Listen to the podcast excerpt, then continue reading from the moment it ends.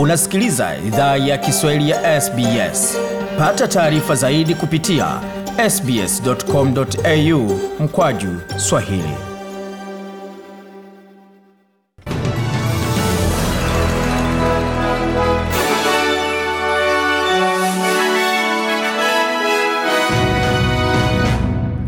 Wasikiza idhaa Kiswahili ya SBS ukiwa na migodi migerano, na hii hapa ni taarifa kamili ya habari, tukianzia jimboni magharibi Australia ambako mioto kadhaa inatishia miji ya jimbo la magharibi Australia, hali ambayo imefanya wataalam wa kuzima moto kutoka majimbo mengine wakubali wito wa kutoa msaada. Moto vichaka waendelea kuwa tisho kwa miji midogo ama mji mdogo wa reli wa Hester ambao uko katika eneo la kusini magharibi ya jimbo la magharibi Australia, wakati mioto mingine inaendelea kutoa changamoto katika pwani ya kusini ya mji wa Denmark na Bruce Rockshire mashariki mwa mji wa Perth.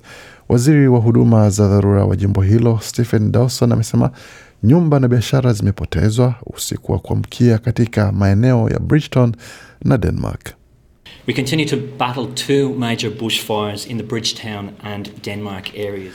Nasema tunaendelea kukabiliana na mioto mbili ya vichaka katika maeneo ya Bridgetown na Denmark. Mali na biashara zimepotezwa kupitia moto huo. Wazima moto mia mbili na kumi kulipwa pamoja na wazima moto wa kujitolea wamefanya kazi usiku kutwa katika mazingira magumu sana kudhibiti mioto hiyo.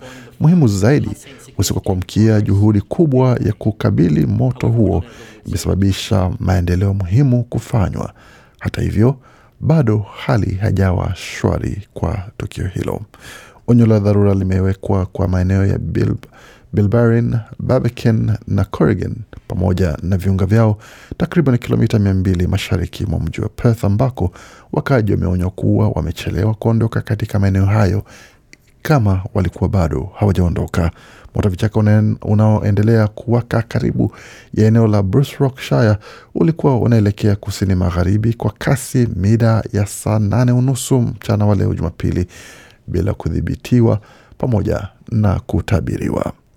Na katika taarifa za kisiasa nchini, waziri wa shirikisho wa afya na huduma ya wazee Greg Hunt ametetea sifa za waziri mkuu hii hii ni baada ya ujumbe mfupi wa simu uliovuja kutoka kwa naibu waziri mkuu Barnaby Joyce uliosema kwamba waziri mkuu Scott Morrison ni kigeugeu na ni mwongo.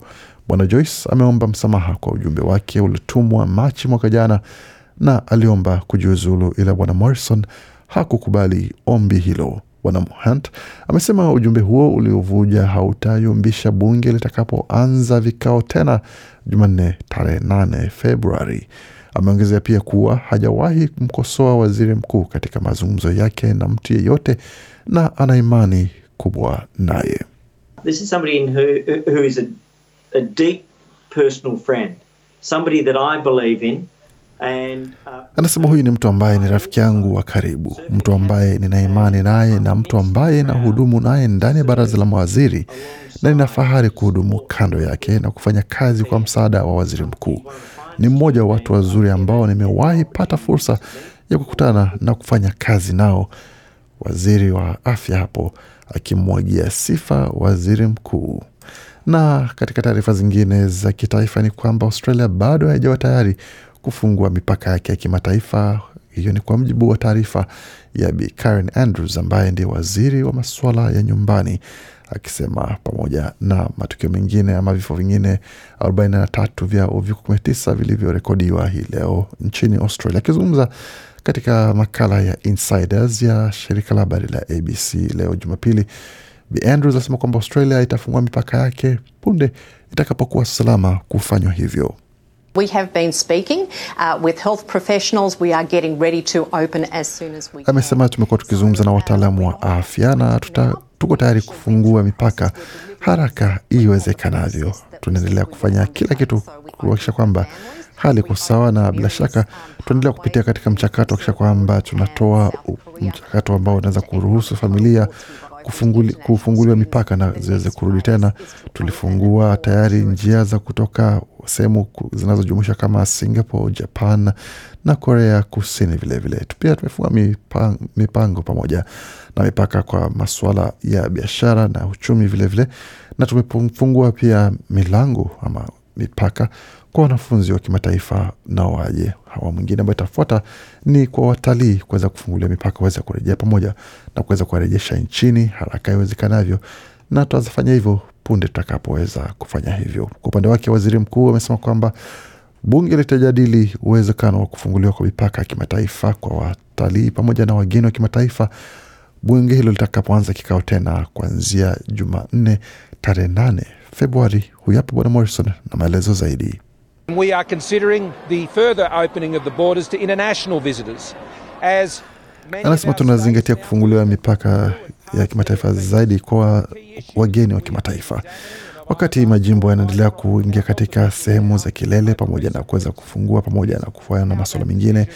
Tunachunguza jinsi na mbinu za kuweza kufanya hivyo kupitia ushauri ambao tunapata kutoka kwa maafisa wetu wa afya pamoja na vichunguzi na machunguzi mengine ambayo tunafanya kuakisha kwamba kila kitu kinakuwa sawa na maamuzi mengine ambayo yataweza kuathiri hospitali zetu pamoja na maamuzi mengine ya kimsingi tunastahili kufanya, na katika hatua zingine tulizofanya za kuweza kufungua mipaka ilienda vizuri kabisa, alisema waziri mkuu Bwana Morrison. Na katika jimbo la New South Wales, familia zitaweza kuanza kupata burudani kupitia vocha za dola 250 kupitia msaada wa serikali ya New South Wales ambayo imetoa vocha hizo kwa wazazi ambao ni mradi ambao unaanza kutumika kuanzia kesho Jumatatu tarehe saba Februari.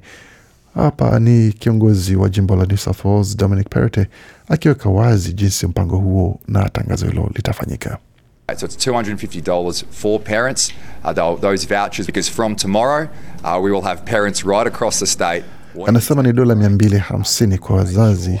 Vocha hizo zitatolewa kuanzia kesho na zitaanza kutumika kuanzia kesho, na itawasaidia wazazi kote jimboni wanaotaka kupata pumziko kidogo, na tunataka kuakisha kwamba, wanakuwa na sehemu ambayo wanaweza inasajiliwa ili waweze kupata fursa hiyo na huduma hiyo kupitia shirika la Service New South Wales. Familia zinazofuzu zitapokea dola hamsini ama vocha hamsini za dola ambayo inaweza ikatolewa na inaweza kakombolewa katika huduma yote ya Discover New South Wales pamoja na Stay New South Wales, biashara ambazo zina hizo kadi pamoja na zinafanya kazi kupitia huduma hiyo. Bwana Perrottet ameongezea kwamba mradi huo ni ushindi mkubwa kwa familia nyingi ambazo zimekuwa na changamoto kadhaa na itasaidia kuweza kupunguza gharama za maisha kwa wazazi ambao wana shughuli na juhudi nyingi.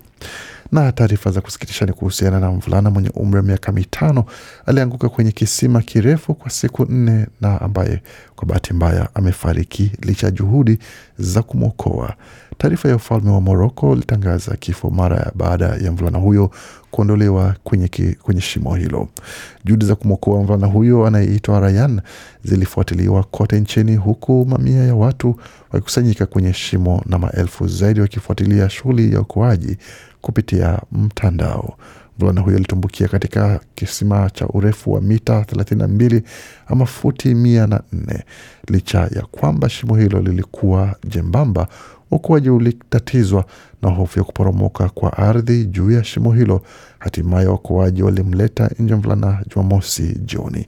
Hakuna taarifa iliyotolewa kuhusu hali yake wakati huo, na uokoaji huo ulishangiliwa na umati wa watu, lakini vilevile simanzi ikatanda baada ya tangazo kwamba kijana huyo ameaga dunia. Mola apumzishe mahali moyo wake mahali pema peponi.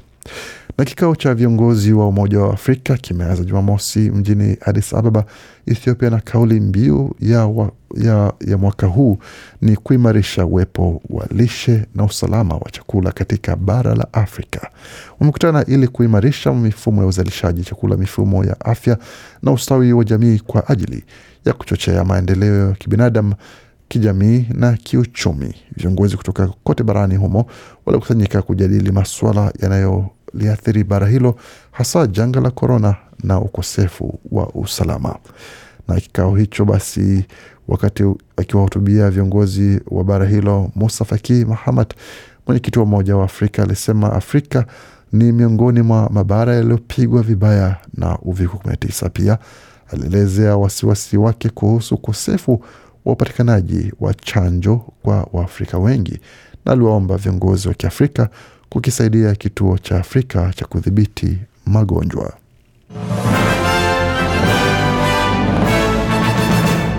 Waendelea kusikiliza idhaa ya Kiswahili ya SBS ukiwa na migode migerano. Kwa sasa tuelekee moja kwa moja katika taarifa za michezo, tukianzia katika cricket ambako aliyekuwa mchezaji wa soka wa zamani Ellis Perry ambaye kwa sasa ni mchezaji wa kimataifa wa Australia wa mchezo wa cricket ameweza kusaidia timu yake ya wanawake kuweza kupata ushindi dhidi ya timu ya Uingereza ya wanawake katika wicket tano.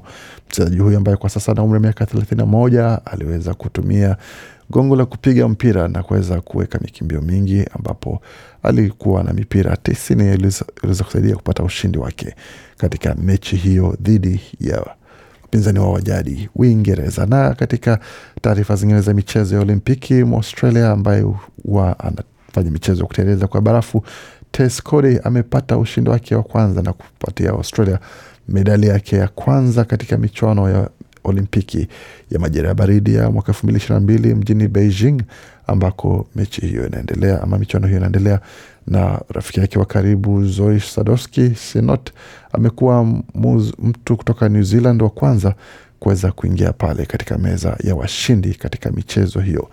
Kama kawaida hakuna Waafrika wanaoshiriki katika michezo hiyo ya majira ya baridi. Katika taarifa za soka nchini, katika kombe la FFA ilikuwa ni zamu ya Western Sydney, kwa mradhi, ilikuwa ni zamu ya Melbourne Victory kukichapa dhidi ya Central Coast Mariners jana usiku katika uwanja wa Melbourne ambako timu ama wenyeji Melbourne walipata ushindi wa magoli mawili kwa moja licha ya Mariners kutikisa wavu katika dakika za mwisho mwisho hawakuwa na muda wa kutosha kuweza kusawazisha na kulazimisha matuta katika mechi hiyo. Na katika mechi za kombe la Afrika, katika mechi ya kuamua mshindi wa tatu katika kombe la Afrika, wenyeji Kamerun wamepata ushindi wa matuta ya penati zikiwa ni tano kwa tatu dhidi ya vijana wa Burkina Faso ambao wamekuwa wamejituma kwa kweli, lakini bahati mbaya hakuweza kufua dafu na wenyeji basi kujinakulia nafasi ya tatu kuonyesha kwamba alfajiri ya hapa Australia itakuwa ni zamu ya Senegal kujaribu kupata ushindi wake wa kwanza kabisa katika kombe la Afrika, wakati Misri wanajitafutia ushindi wa mara ya saba kama si mara ya nane katika ma mashindano hayo, ambao Misri bila shaka wamekuwa ni wamiliki wa kombe hilo, ambao bila shaka itakuwa ni zamu kati ya Sadio Mane kuichapa dhidi ya Mo Salah, wote wawili wakiwa na wachezaji wa Liverpool wengi wakiuliza, je, katika kambi ya Liverpool kumekuwa na mgawanyiko kwa upande watakaoshabikia ni Senegal na wale watakaoshabikia Misri? Jibu hilo basi tutaweza kulijua katika uchambuzi wa michezo ambao utakuja muda usio mrefu.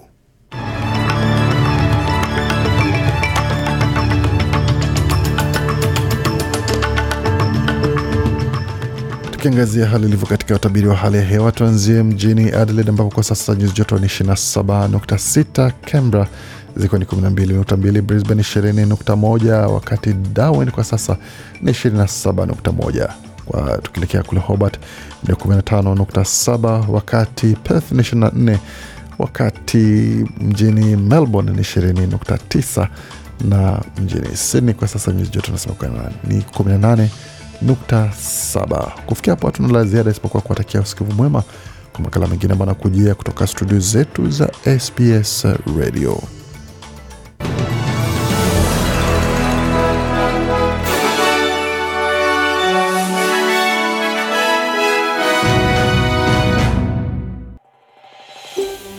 Je, unataka kusikiliza taarifa zingine kama hizi? Sikiliza zilizorekodiwa kwenye Apple, Google, Spotify au popote pale unapozipata.